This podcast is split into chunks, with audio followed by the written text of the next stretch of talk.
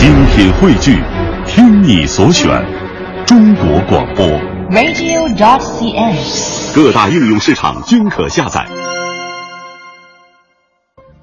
欢迎各位继续锁定今天的文化时空，进入到我们今天文化空间站的单元当中。其实呢，我觉得今天的节目内容，因为还是由陈迪老师作为责编，所以呢。在内容上和之前的前前几天的节目是有一个延续性的，那就是我们继续来了解著名的配音艺术大师乔征乔真老师的一些呃对于配音艺术也好，对于人生方面的一些领悟啊。嗯，是的。那我们常常说呢，艺术它是包罗万象的，而且呢，就是。演员也好，或者说配音也好，他一定是不拘泥于某一种角色，给自己设下那种条条框框啊。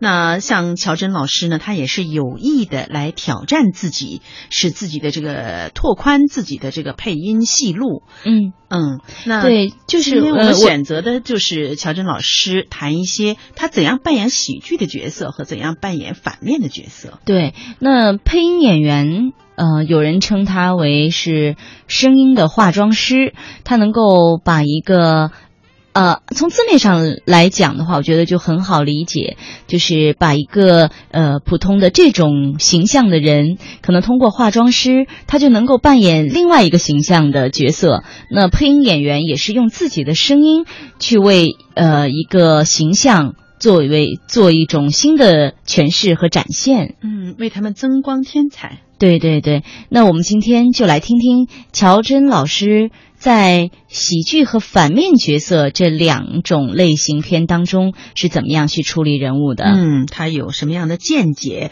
比如说，乔真老师他认为，因为每一个角色都不一样，个性的语言也不一样，他要捕捉角色的色彩，不然就会千人一面了。那接下来我们就来听听乔真老师的访谈。嗯，同样对别的角色，同样也是如此。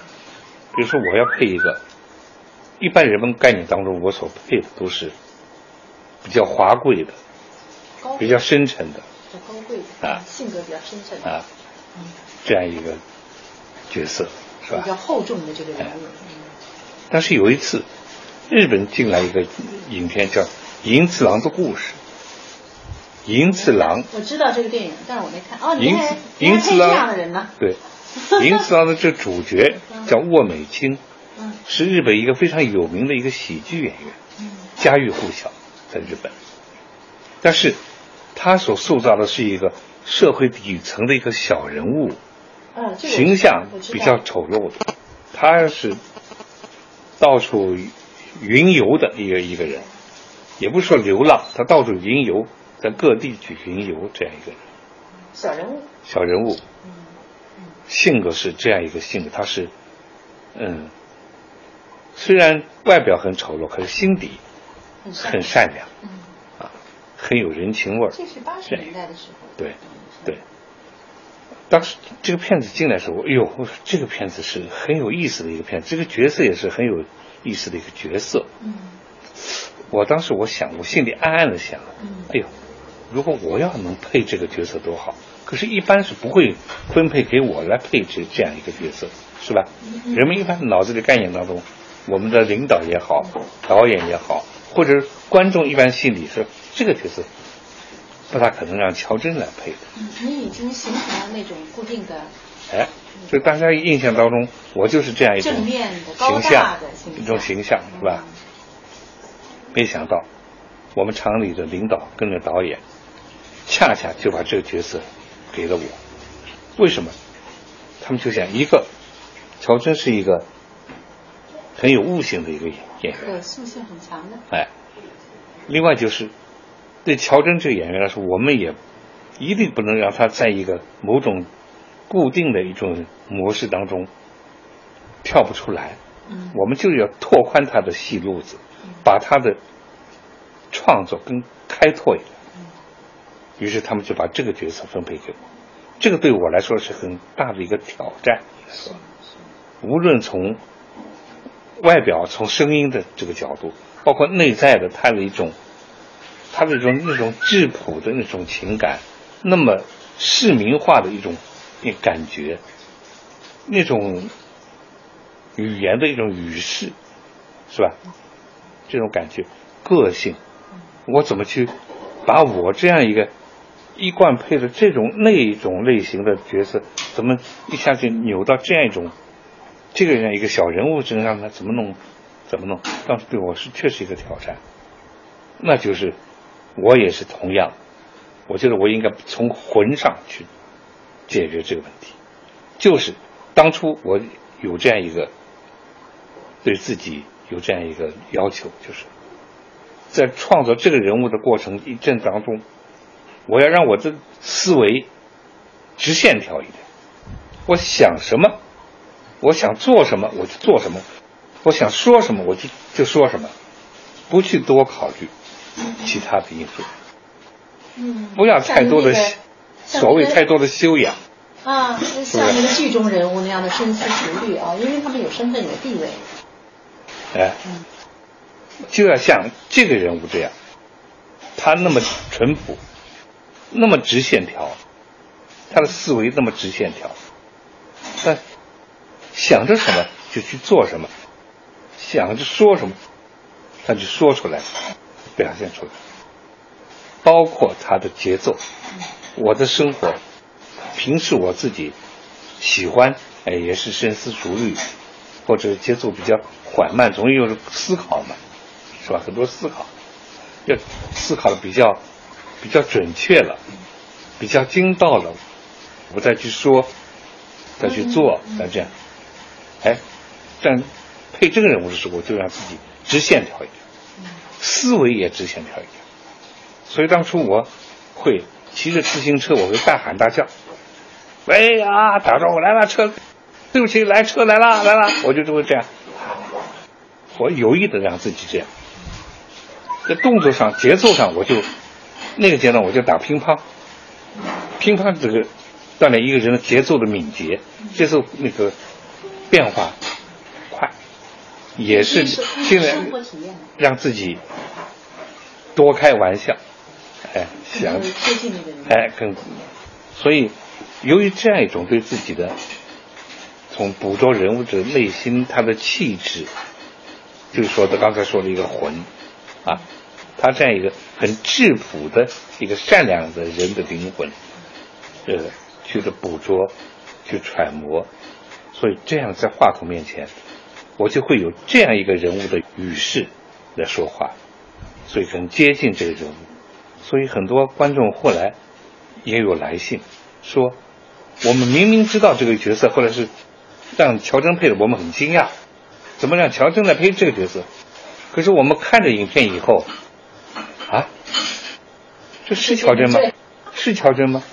啊，后来一看，最后字幕出来了，哎呦，果然是乔真，那就说明乔老师，你这个变化，这个人物掌握这个人物的色彩，掌握的变化就是变得太大，跟你原来的所习惯配的这样的角色类型距离就很大，拉开了，所以我们非常为你庆幸，你又把自己的戏路开拓了。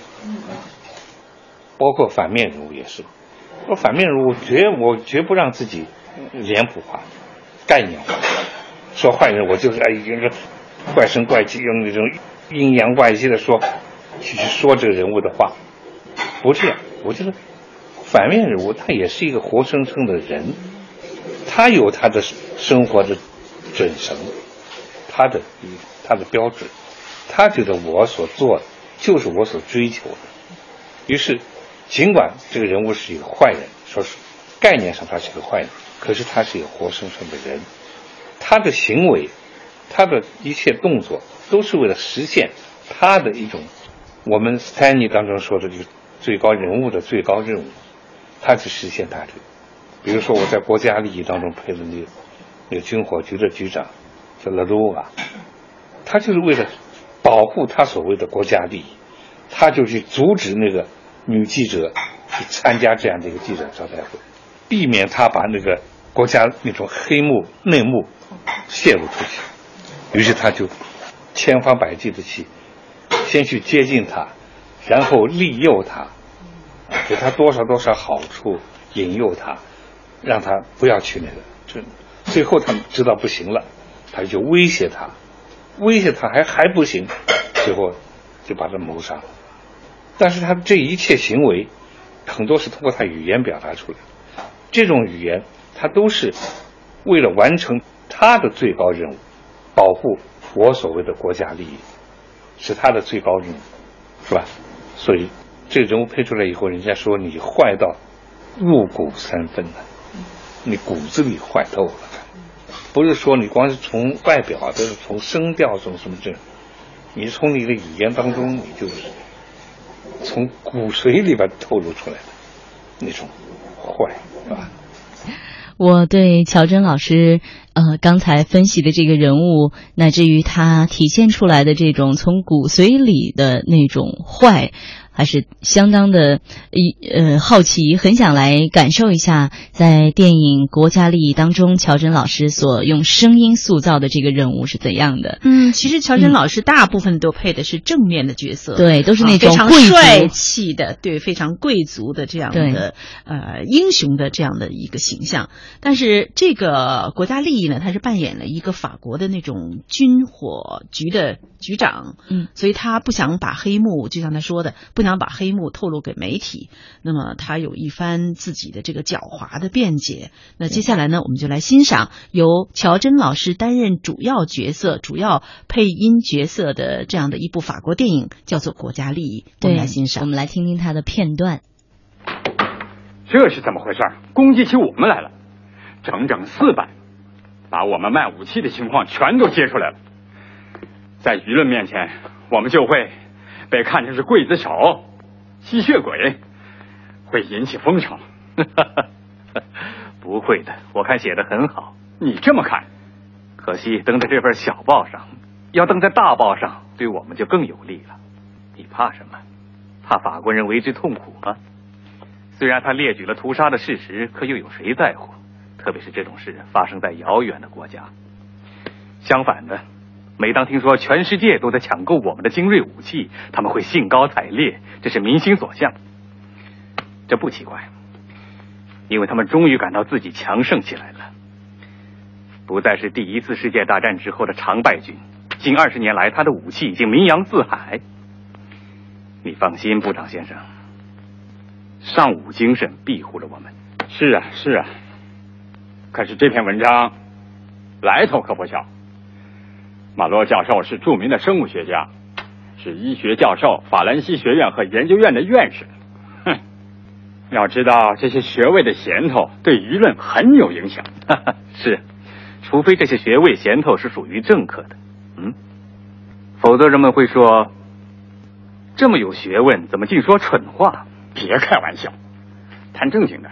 那么好，就谈正经的，跟汤国的那一笔。你不抱指望的交易谈成了，我已经跟你的同事卡萨布杜签了字。真的吗？六十枚导弹，二十辆 AMK 坦克，二十五门榴弹炮，四百挺 LF 机枪，三架超音速歼击机，八架直升飞机，五百支轻机枪，一百八十枚反坦克火箭，一共是一千四百五十亿旧法郎。哦，你看。在这个缺乏像大规模的越南战争的时代，我们居然能从美国人手里抢到这笔生意，这是值得庆贺的。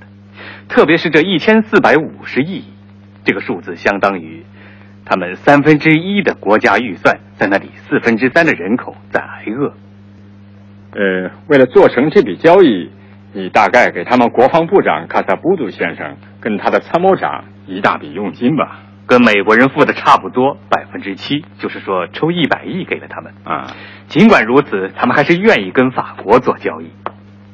这是他临走之前给我的，略表他的寸心啊哈。幸好是卖给了意大利，我们没有责任。好了，部长先生，不要自欺欺人了。当人们知道这些儿童是被法国武器杀害的，即使你证明了没有卖给他们也没有用，恐怕还得下台。在法国什么都行，就是不许伤害儿童，这个是罪犯忌的。所以现在应该面对现实了。一个小小汤狗，打个电话去就可以封他们的嘴。可在我们背后趁火打劫的人太多。非洲国家、外国实业家、大国，几乎全世界，还不算国内想取代我们的那些人。不过你别担心，这局势不像外头传的那么严重，因为所有的人都有一个共性，他们无非是想损人利己，要很高代价才能。如果法国人认为我不应该干预，那我要告诉他们，这种事情是带普遍性的，不但意大利、法国要对此负责，德国、比利时、英国也要负责，因为在这个问题上。贩卖军火上，他们都是一致的，所以还要通知所有的外国记者，让他们来参加。虽然时间很急促了，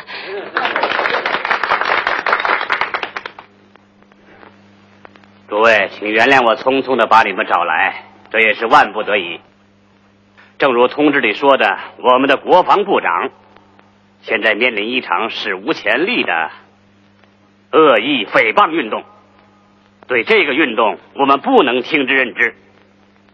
这不仅限于国防部将受到不公正的指责，而是事关我们整个政府。财政部由于经收这笔军火款子，外交部将由此受到全世界的谴责，内务部将面临由于这场运动所引起的骚乱，司法部迟早也不得不进行干预过问。至于我作为政府首脑，当然义不容辞，要负主要责任。所以诸位，现在到了统一行动的时候，大家不要相互争吵埋怨了。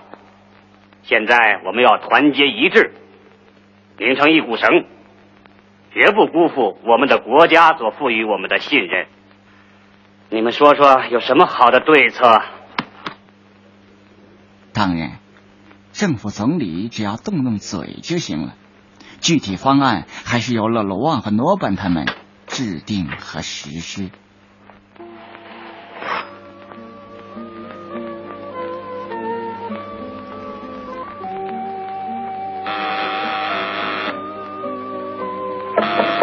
谁？记者？马老教授的朋友？对对对，请他上来。对。谢谢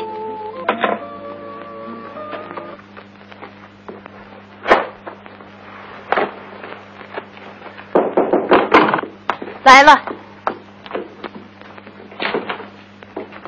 你好，女士。你好，先生。请进去吧。我刚才骗了看门的，说我是马洛教授的朋友，这恐怕是属于用词不当的。我知道你是谁，我见过你照片。那我们就直截了当，言归正传吧。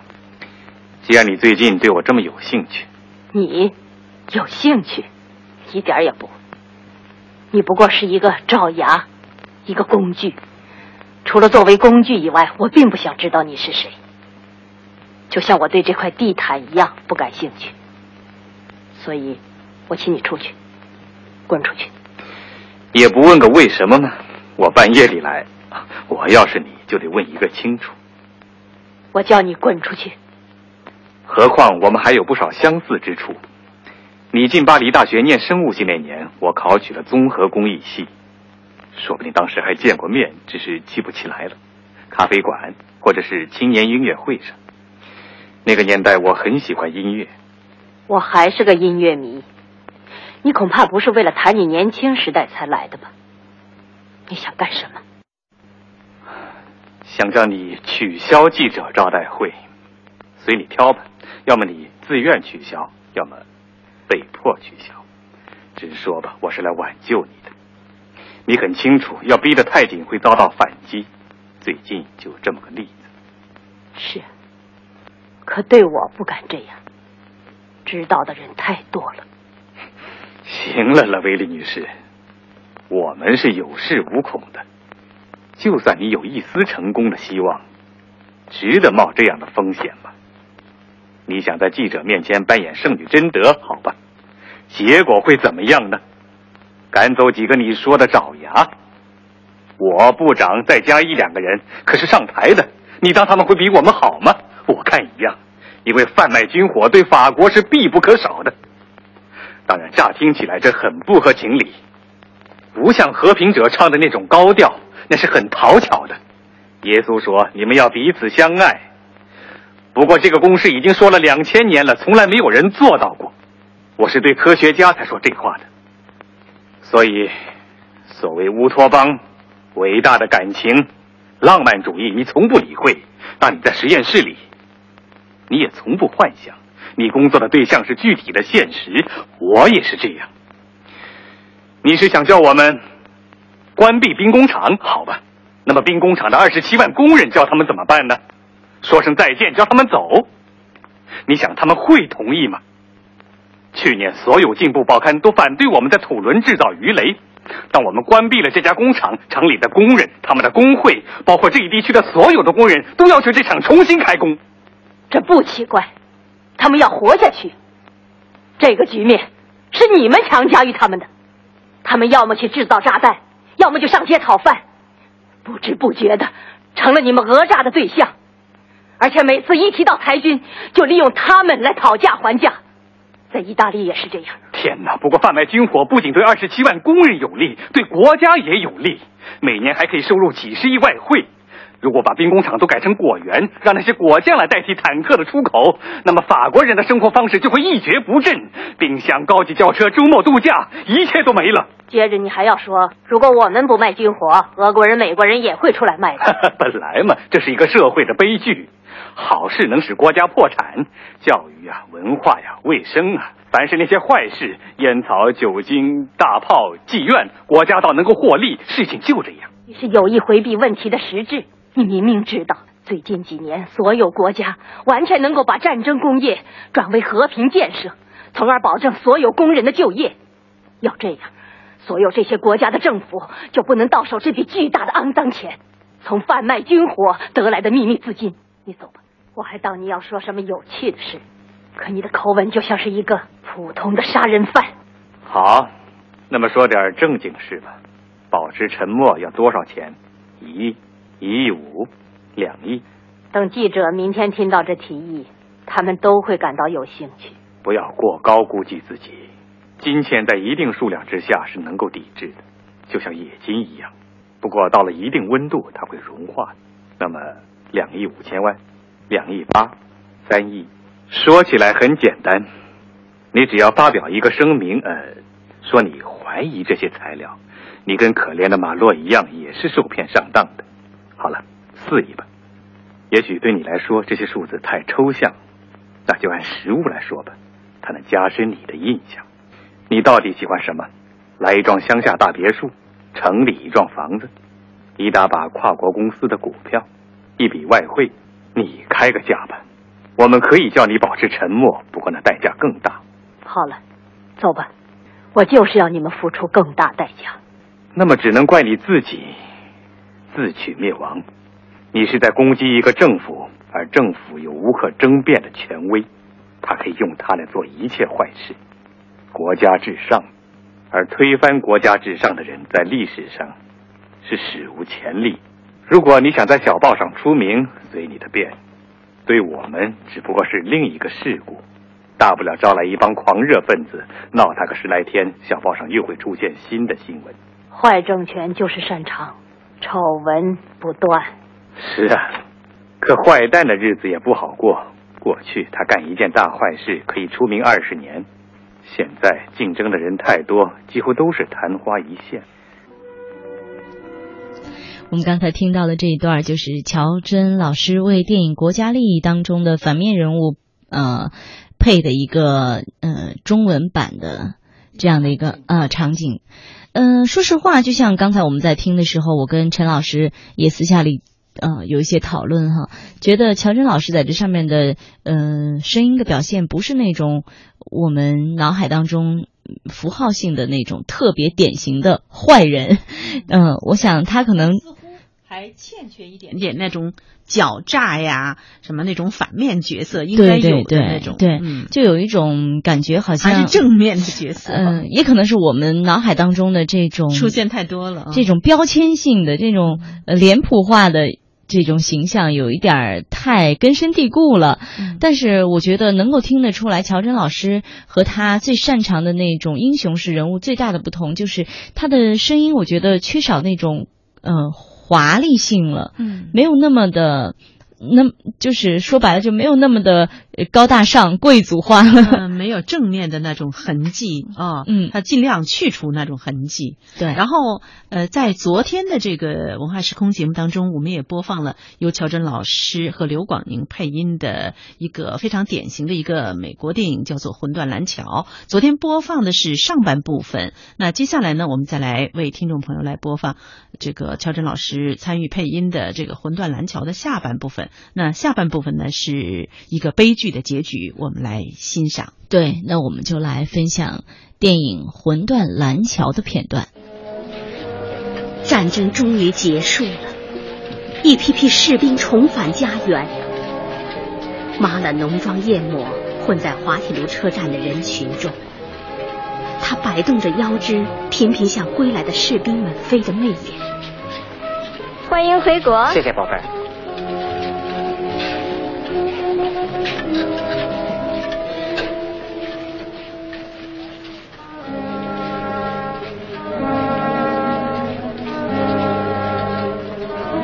突然，他惊呆了，他简直不敢相信自己的眼睛，那不是洛伊吗？真的是洛伊。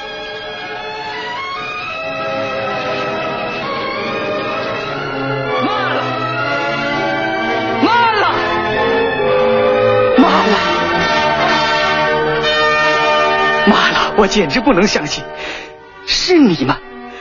妈了，真是你！我洛伊，哦，真的是你！哦，亲爱的，让我看看你，我没做梦是吧？我刚想去找你，你已经在这儿。哦，真是奇迹！洛伊，你活着。哦，几个月来，我一直盼着这一天，我以为盼不到呢。你怎么知道我回来？跟我妈妈谈过了。哦，亲爱的，别伤心了，打起精神来，别这么脆弱。过去了，都过去了，我们永远在一起了。洛伊，你活着。是的，活得挺好。哦，小可怜。来，去那儿坐坐。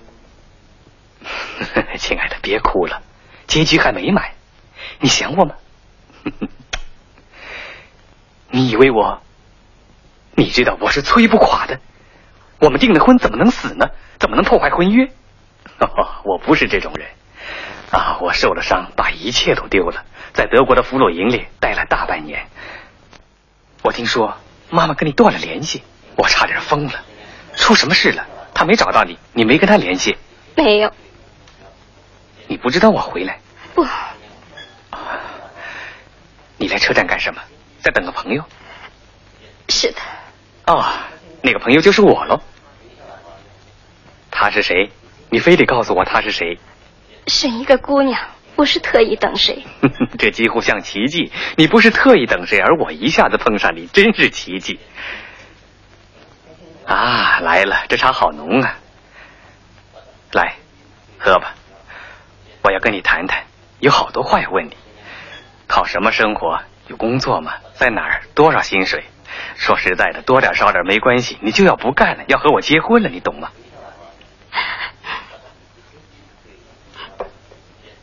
哦，你当然受了很多苦。你不在，生活很艰难，嗯。我又不在你身边，不过一切都过去了。我要弥补过去，我要让你舒舒服服的。我不愿意看见你流泪，除非为了幸福。要是我知道你还活着，你还活在人间，我不离开你了，亲爱的，永远不。好，莱斯特小姐，我有个设想，我是有设想、有行动的人。我打电话告诉妈妈，说我找到了你，坐晚车回来。我去打电话，你等一会儿。罗伊，你得听我说。什么事儿？我不能跟你到乡下去，这根本不可能。为什么？请你别问我，我就是不能去。我非得问你，非得告诉我。我太不像样子了，我，我连衣服也没有，我，我真的哪儿也不去。小傻瓜，让我看看，你说的过分了。嗯，我看也许你说的有点道理。啊，未来的克罗尼太太怎么样？你愿意做伦敦最时髦的女人吗？不，我不能。妈了，亲爱的，恐怕是我太愚蠢了吧，又自负又愚蠢。因为你一直在我心里，我我还以为你跟我一样的。你已经有人了，当然你以为我死了。你已经有别人了，别怕，告诉我。哦，洛伊，当然我没有别人，也不可能有。我爱过你，别人我谁也没爱过，今后也不会。这是真话，洛伊。我就想知道这个。那好，亲爱的，你笑笑。不会笑了吗？真是个好姑娘。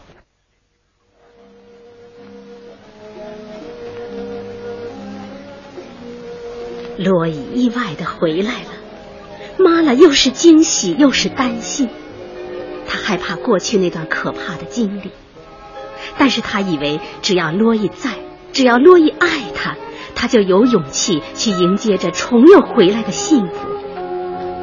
妈妈跟着罗伊回到他的家乡苏格兰。妈妈，哦，哦。妈了，又看到你了，我真高兴，亲爱的，这有多好！罗伊这么快就找着你了，我真相信这是天意。我看是天意。您太好了，玛克丽特夫人。妈妈，领妈来看看她的卧室吧。哦，罗伊，我给忘了，恐怕我们就要遭到侵犯了。侵犯？那些邻居，我想尽办法想给你免了，可是邻居们今天晚上都要来看你跟你的新娘。可怜的妈了，你就要看到一些奇特的人物了。当晚在罗伊家举行了盛大的晚会，罗伊和妈拉又一次翩翩起舞，他们成了引人注目的一对儿。人们用各种各样的眼光打量着他们。他们俩真相配啊，是吗？是可爱的姑娘，可爱极了。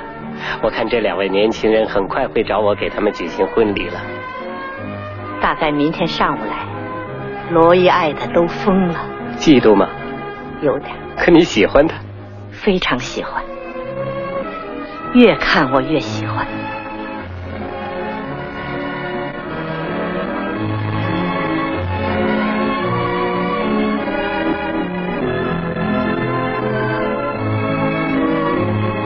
她跳的真漂亮，是不是？她本行嘛。克罗宁家的男人全被那些当众脱衣服的姑娘给迷住了。你怎么不试试，薇拉？我没那勇气，说不定还没那个身段。他在哪儿？把他藏哪儿了？哦，这是妈了，妈了，这是我叔叔。你听到的大嗓门就是他。你好。啊，这就是妈了，是吗？您来了，我真高兴。亲爱的，你愿意帮个忙吗？哦，我愿意。是不是能赏光，跟我跳个舞？啊，当然，可我怕洛伊会以为我们私奔了。呃，也许我们会的。好吧，走吧，现在我们上场吧。来，我们狂欢一下。